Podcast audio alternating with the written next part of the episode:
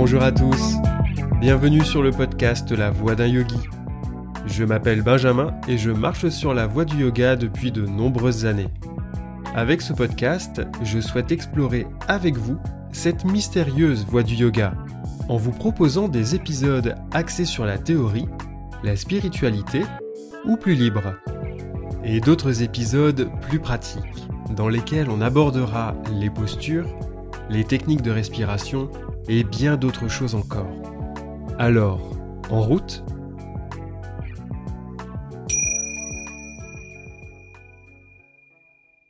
Épisode 6 Bhujangasana, le cobra.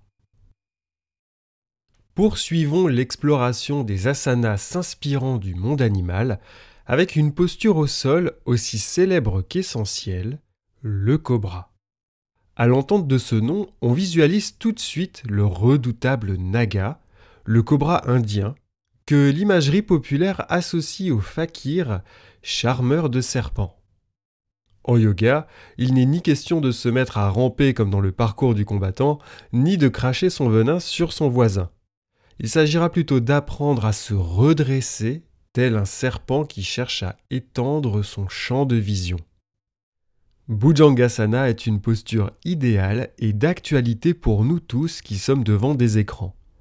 La position assise prolongée devant un ordinateur et celle adoptée pour consulter un téléphone ou même pour lire un livre sont source de tension.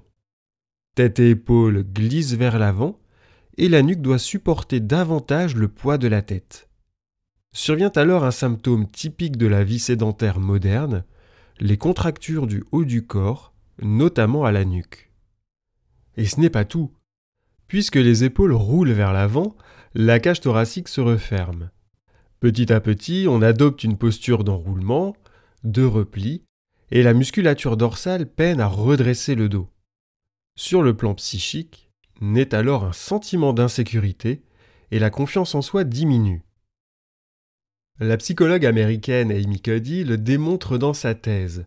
La posture influence les pensées et les émotions. Propos soutenu en France par la psychologue Jeanne Rico-François, qui a publié en 2016 le livre Tiens-toi droit. Mais ôter des habitudes posturales profondément ancrées en soi n'est pas si simple, je vous l'accorde. Cela demande du temps et de la régularité. C'est là qu'intervient notre reptile, qui, à force d'être pratiqué, va rétablir l'équilibre musculaire entre la nuque et le haut du dos, et nous aider à nous redresser. On va donc voir ensemble comment réaliser le cobra, le symbole de la posture, et surtout celui du serpent, très connecté à l'être humain, et les bienfaits de cet asana.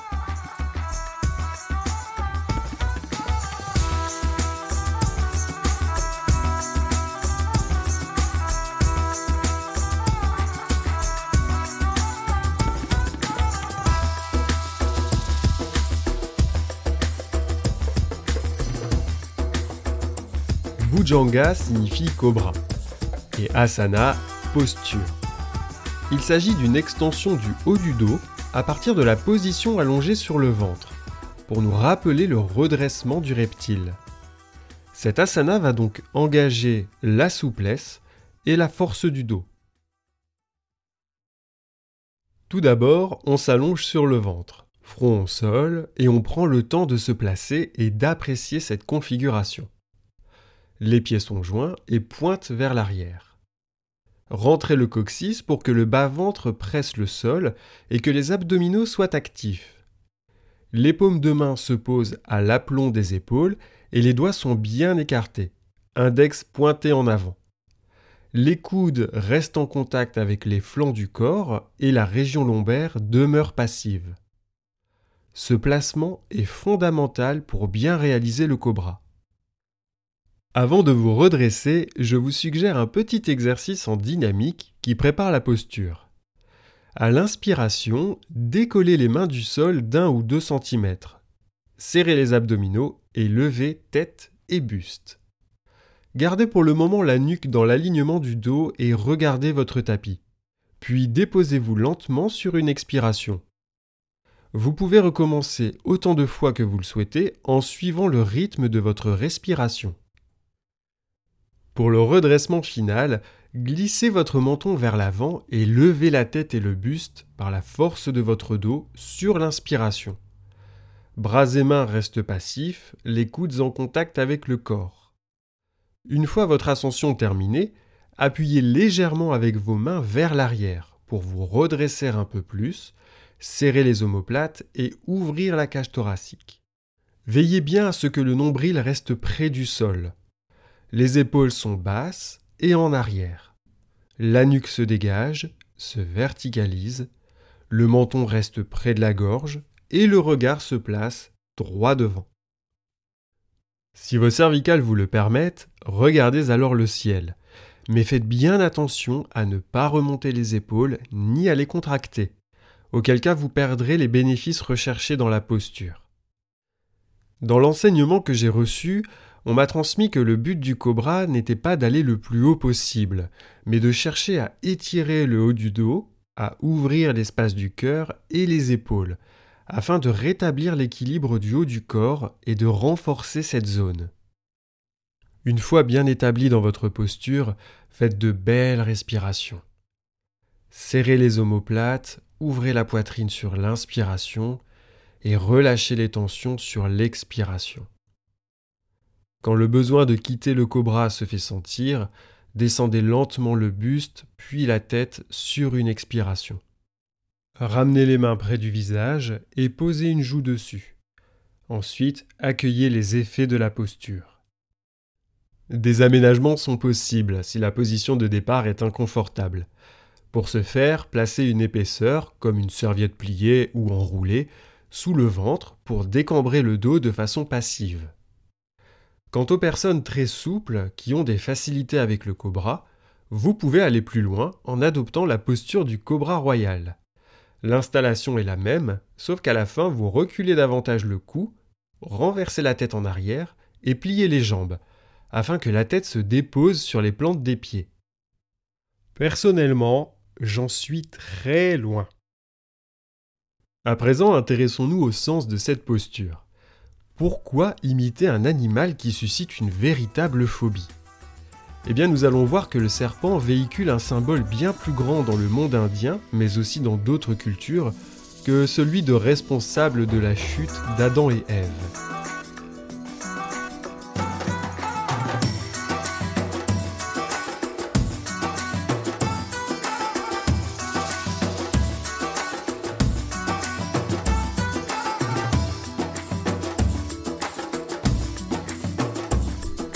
Tous âges et de toute culture, le serpent a toujours partagé un lien étroit avec l'homme, tant celui-ci le fascine, tout comme il l'effraie.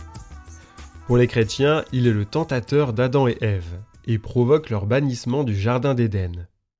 Dans la mythologie grecque, Athéna, mère de toute sagesse, le tient dans la main et sur sa poitrine. Isis, déesse reine de l'Égypte ancienne, incarnation de la puissance créatrice à qui l'on doit la terre et ses êtres vivants, porte sur le front un cobra royal d'or. Chez les Scandinaves, le monde des hommes, Midgard, est encerclé par le gigantesque serpent des mers, Jormungandr, rival du dieu Thor. Image qui n'est pas sans rappeler celle de l'Ouroboros, le serpent qui se mord la queue, symbole de manifestation et de résorption cyclique une roue tournant sur elle-même, incarnation de la vie et du temps. Qu'en est-il en Inde? Eh bien, laissez-moi vous conter l'histoire de Shesha, le chef des serpents, également connu sous le nom d'Ananta. Premier-né de sa race, Shesha abandonna très tôt sa mère et ses frères, dont il désapprouvait la méchanceté et le comportement meurtrier envers les autres créatures. Le chef des serpents se voit dès lors à une vie d'ascète. Il se nourrit exclusivement d'air et s'engagea à observer des vœux rigides. Durant son pèlerinage, il visita divers lieux saints et cultiva concentration et maîtrise de soi. Cette ascèse rigoureuse n'échappa guère à Brahma, le Créateur, qui, pour le récompenser, lui offrit un vœu Shesha souhaita que sa vie tout entière puisse être consacrée au Dharma.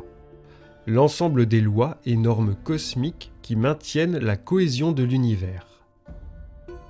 Enchanté par tant de désintéressement, Brahma pria Shesha de porter et de maintenir notre terre si instable afin qu'elle devienne inébranlable.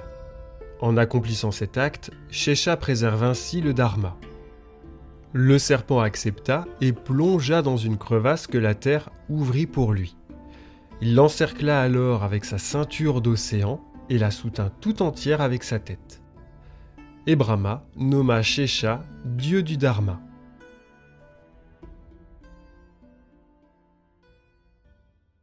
En plus de jouer un rôle cosmique, le serpent représente dans le monde indien un intermédiaire entre les différentes sphères de l'existence.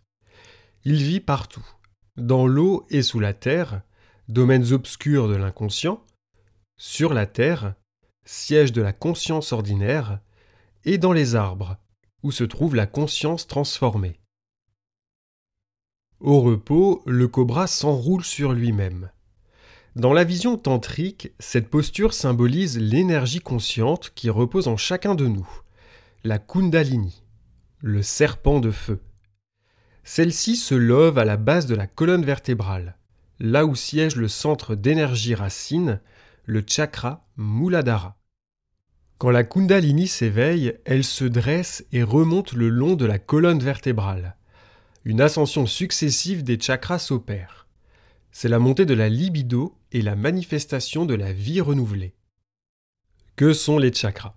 Eh bien, ce sont des centres énergétiques répartis dans le corps. Les textes anciens en comptent 88 000. Certains sont minuscules, d'autres plus grands. Les plus importants sont au nombre de 7 et sont répartis le long de la colonne vertébrale jusqu'à la fontanelle. Un des objectifs du Hatha Yoga, et notamment en Kundalini Yoga, est d'équilibrer ces sept chakras par le biais des asanas, du pranayama, les techniques de respiration, et la méditation. Ainsi, en réveillant la Kundalini, le yogi peut atteindre plus rapidement le fameux état d'enstase, samadhi, dont je vous ai parlé dans le premier épisode. De nombreuses traditions désignent le serpent comme maître des femmes, parce qu'il est celui de la fécondité. Et en Inde, les femmes qui désirent un enfant adoptent un cobra. Par contre, celles qui refusent d'être enceintes vont éviter de marcher sur l'ombre d'un homme. En ce qui concerne le yoga, Bhujangasana est essentiel, car il évoque cet éveil de la Kundalini et le déploiement de son énergie.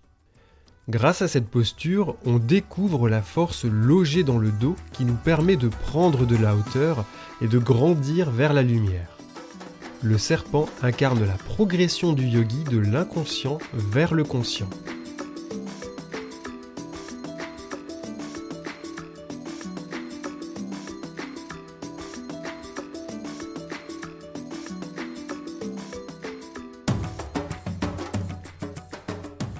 Sur le plan corporel, la posture du cobra fortifie le haut du dos sans raidir la nuque. Elle allonge les pectoraux et renforce les muscles de l'avant du cou. Comme je vous le disais au début de cet épisode, cet asana est particulièrement recommandé aux personnes travaillant devant un écran d'ordinateur ou passant beaucoup de temps la tête penchée en avant, ne serait-ce pour lire, consulter son téléphone ou effectuer toute autre tâche qui implique cette position prolongée. Avec le cobra, vous allez ouvrir votre poitrine et libérer l'espace du cœur. En adoptant une telle ouverture, on améliore la statique corporelle et on entre dans une respiration plus profonde et plus apaisante, libératrice de nos émotions. Bhujangasana stimule également la sangle abdominale ainsi que les organes digestifs, ce qui aide à lutter contre la constipation. Si vous tapez dans Google Yoga ventre plat, vous trouverez notre cobra parmi les postures les plus recommandées pour atteindre cet objectif.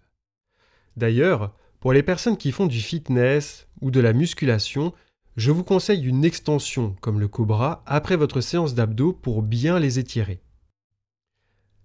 Quelques contre-indications toutefois. La posture est à éviter pour les personnes souffrant de pathologies aiguës du dos, comme un lumbago ou une hernie discale. Cela concerne aussi celles qui souffrent du syndrome du canal carpien, d'inflammation ou hernie dans l'abdomen ou le bas-ventre. Pour les femmes enceintes, j'ai lu sur certains sites et dans certains livres que le cobra était envisageable lors des premiers mois de grossesse, quand vous pouvez encore vous allonger sur le ventre.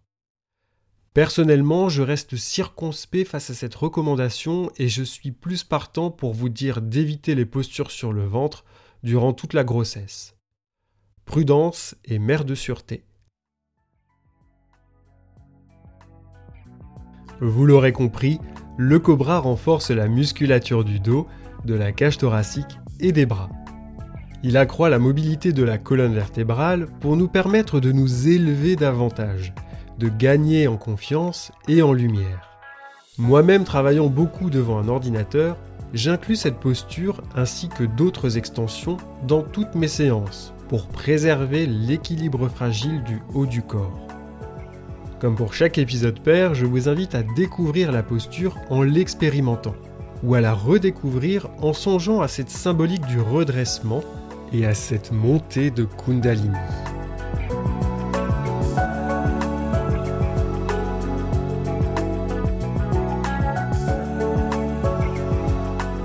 Merci d'avoir écouté cet épisode. N'hésitez pas à vous abonner, à le noter sur votre plateforme, à le commenter et à le partager. Si vous avez des questions ou souhaitez simplement me faire part de votre expérience du yoga, n'hésitez pas à m'écrire. C'est ensemble que nous explorons les voies du yoga. Namasté